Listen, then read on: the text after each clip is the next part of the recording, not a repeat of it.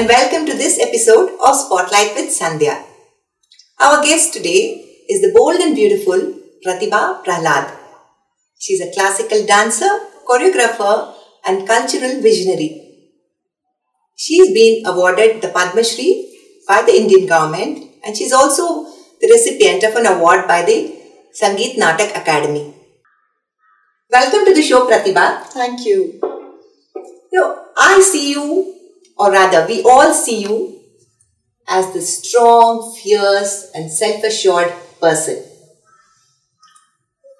Can you tell us how you broke through the fort of patriarchy to become this force to reckon with in the arts and culture landscape in India? Well, I think, um, you know, perceptions are different and uh, perceptions are not actually reality. And like I often say, that those who appear most courageous, uh, fierce is the word you used, or bold, are actually those who have gone through a lot in life and who are the most sensitive and who have also been subjected to a lot of, you know, um, ferocity of, of gossip and uh, you know of, uh, um, aspersions. So to overcome that and to feel that uh, you are who you are, despite what people say about you, you are who you are in spite of what people do to you or do not do to you, uh, takes a long, long time, I, I presume. And um, it's you know I think it's important for us to connect with our inner selves and to understand who we are and what our uh, journey and our destiny is. And yes, I've gone through a lot. And like I said, I mean, I, I was born into a regular middle class Brahmin family. So there were expectations of the girl child uh, that they had, and so did others around the family, the larger family, and uh, society in large. And yes, I have done what I have done, but I've done that with conviction, and uh, and I did not shy away from you know doing it publicly I've gone through you know ways and means and roads that others perhaps find it difficult or uh, uh, fearful to go through, but there have been thorns in the pathway, and uh, it's not a bed of roses that one walks on. But despite all that, at the end of the tunnel is light, and I think uh, most all women, all women, and I say this with conviction again, should claim agency over their body, their mind, and their spirit. I think certainly this is what uh, women who look up to you would want to take away from this session. You know, it's not easy, uh, whichever field you're in, whether you're in the field of arts or you're in medicine or you're in teaching, as a woman, you cannot get away from the oppression of patriarchy, and that is something that we talk about quite often. Prathibha, you're also an author and uh, you write articles for leading publications. And I remember in one of the articles that you wrote for the Best of India book that uh, my company published, you talked about you know how Indian classical dance is reclaiming the sensuality that used to be part of it originally. You know, and there have been um, uh, you know a phase where dance would have almost died out and in the form that it was in at that point of time. And it was, in a way, brutally uh, amputated, and all the sensual elements were taken away, and it was reduced to perhaps a rather more anemic version of what it was. Do you think that with the reintroduction or the reclaiming of sensuality, the dancers today are able to empathize more with what contemporary Indian women want? Well, I mean, uh, I'm going to start by answering the first part of your question. The first part of your question was when did we sanitize dance? And when did we take away sensuality from our dances? So, for the longest ever time, dance was associated with the Devadasis, who were the performers and who did not really enjoy uh, social status post British Empire, post the Britishers. Before that, they were agents of God. Mm-hmm. But you know, after the British uh, rule came into India, um, there was a lot of mismatch and lack of understanding of the position of the Devadasi. And uh, therefore, uh, there were a lot of societal problems that crept in, and patriarchy and feudalism being topmost uh, among them. So, in the light of that, when independent India had to reclaim the art form, early pioneers like uh, you know Rukmini Devi Arundale and E. Krishna Iyer thought that it was best to devoid the dance of all its erotic poetry and eroticism and to claim it as Bhakti Shringara. Now, Shringara is the primal rasa in the, in the classical dance sampradaya or tradition. Without Shringara, there's no other rasa because within the gambit or the ambit of Shringara, you can, you know, emote and take your audience to different levels, different levels of emotions. So when they did away with Shringara and said that everything was Bhakti Shringara, you know, towards, I mean, on the, on the path to God, towards enlightenment, uh, they were trying to draw back the middle class and the, you know, upper middle class, uh, very highly prudish uh, mm-hmm. audiences into theaters. And they want, and like, uh, you know, uh, E. Krishna fam- famously said, you can't throw the uh, baby with the bath water. So the bath water had to be discarded, which was erotic poetry, erotic literature, but you had to claim the baby and you know see that the tradition of dance goes forward. So Kalakshetra tradition, if you see, you know, Bishop Rukmini Arundale started, um, did not give emphasis to erotic poetry. But there were some dancers who had learned from Bala Saraswati, from uh, Mylapore Gauri Ammal, and some the last living Devadasi legends of dance, you know. And they brought back this poetry um, into the traditional repertoire. One of these gurus was my own guru, Srimati Kalanidhi Narayanan, uh, who started teaching uh, young dancers, at that time young dancers, uh, from upper middle class families, poetry that was deeply steeped in erotic love and longing and desire and uh, you know the, the brutality and the starkness of that desire and uh, you know of, of, wanting and longing and pining for God or God, man, whoever it be. Um, so yeah, and why it, it's been now fifty years that these poetry, you know, this kind of poetry has been uh, in public domain for the arts, and the most famous being Kshetrayya, Jayadeva, Sarangapani, and those poets who were not inhibited when they wrote about the love of a woman for a man or a love of you know of, of, of a man for a woman the longing of you know of sexual union so Bala Saraswati famously said that you cannot attain moksha by um, discarding sensuality and sexuality. It's only with claiming sensuality and sexuality can you attain moksha because when you're completely in love, mind, body, and spirit, you are already on a different level, on a heightened level, on a heightened plane. Because your relationship with your lover is not transactional. You're not there because he's famous or he's rich or he's got money or he's powerful. You are with him because you love him and he loves you.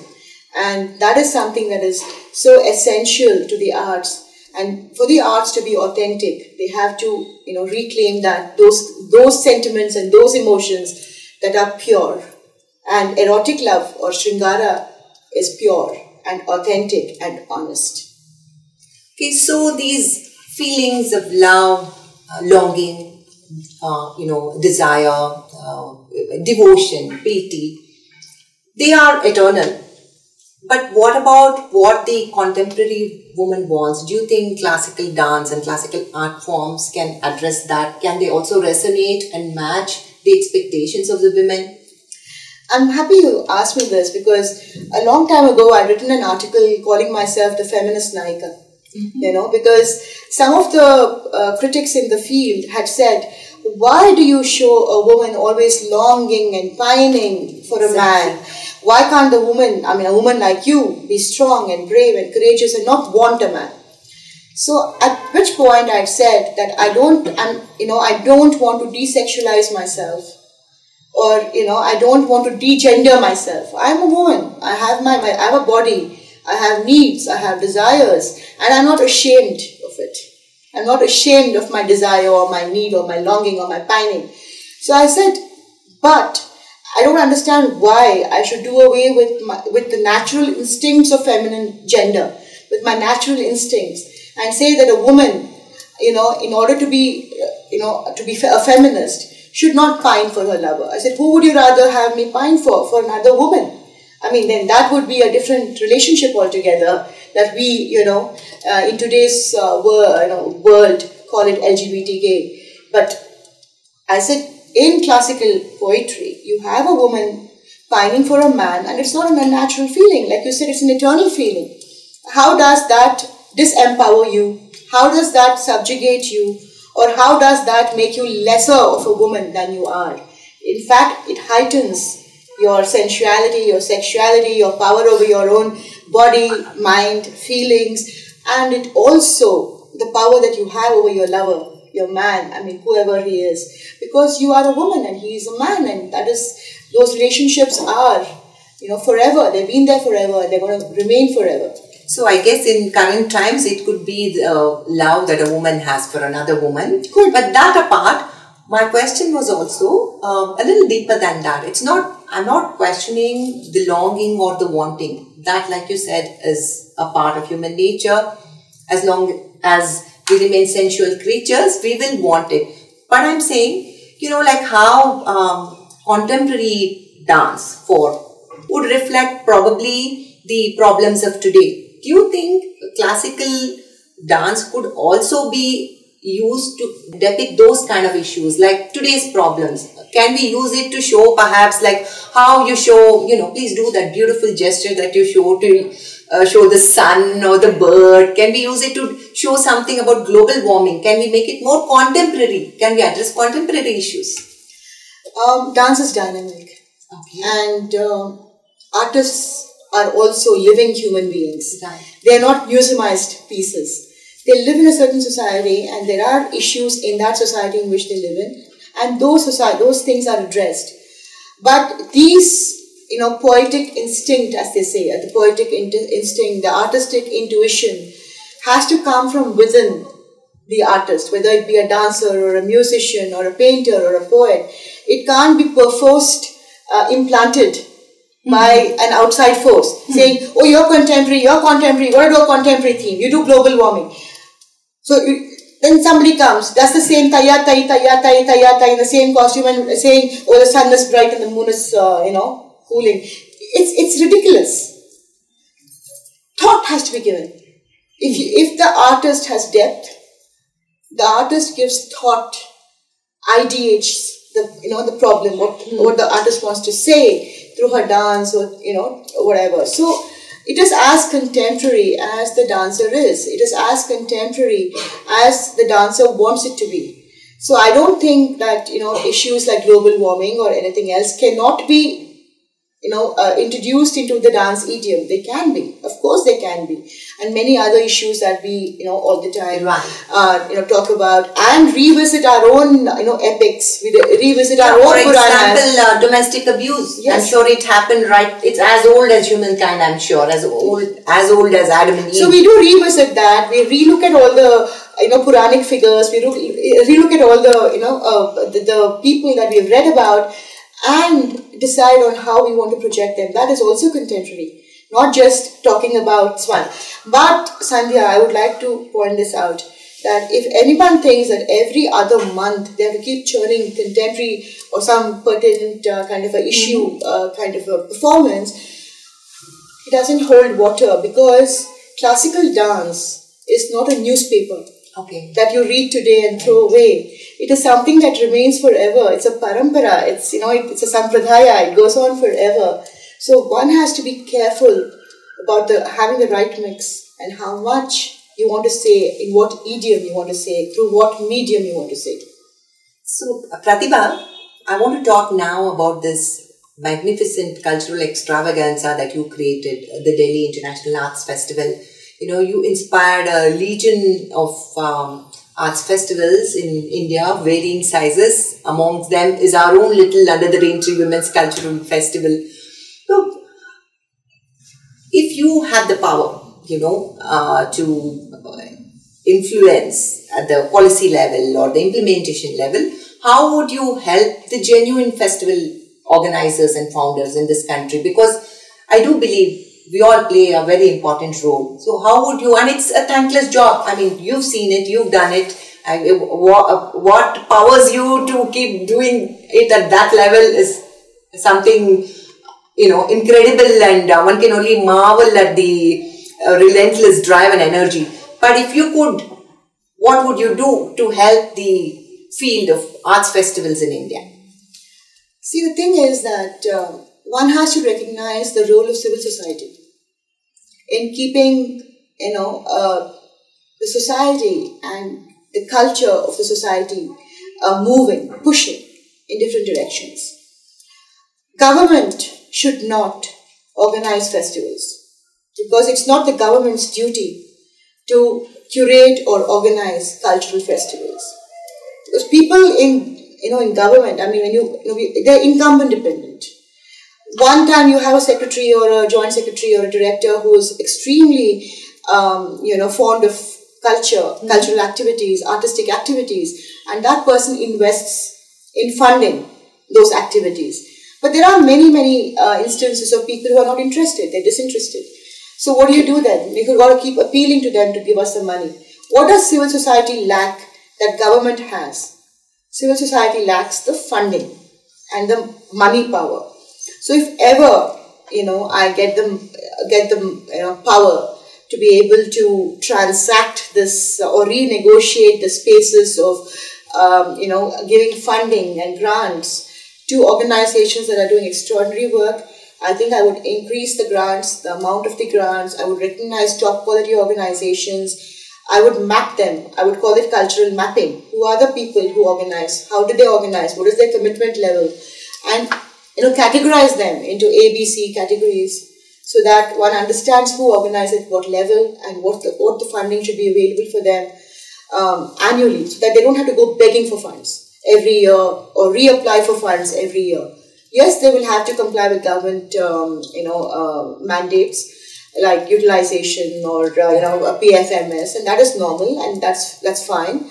But uh, but yes, I would uh, ensure that every year at a particular time before their festival, before their festival, not after their festival, the funds are available for them from whatever the ministry well ahead so they can plan the plan schedule, the schedule and, and, yeah, and do it like like it's done professionally like it is done internationally I think uh, this has been a very engaging and very informative uh, session, uh, Prathibha. Thank you for joining us on the show today. Thank you so much. So I'm always happy to talk to you.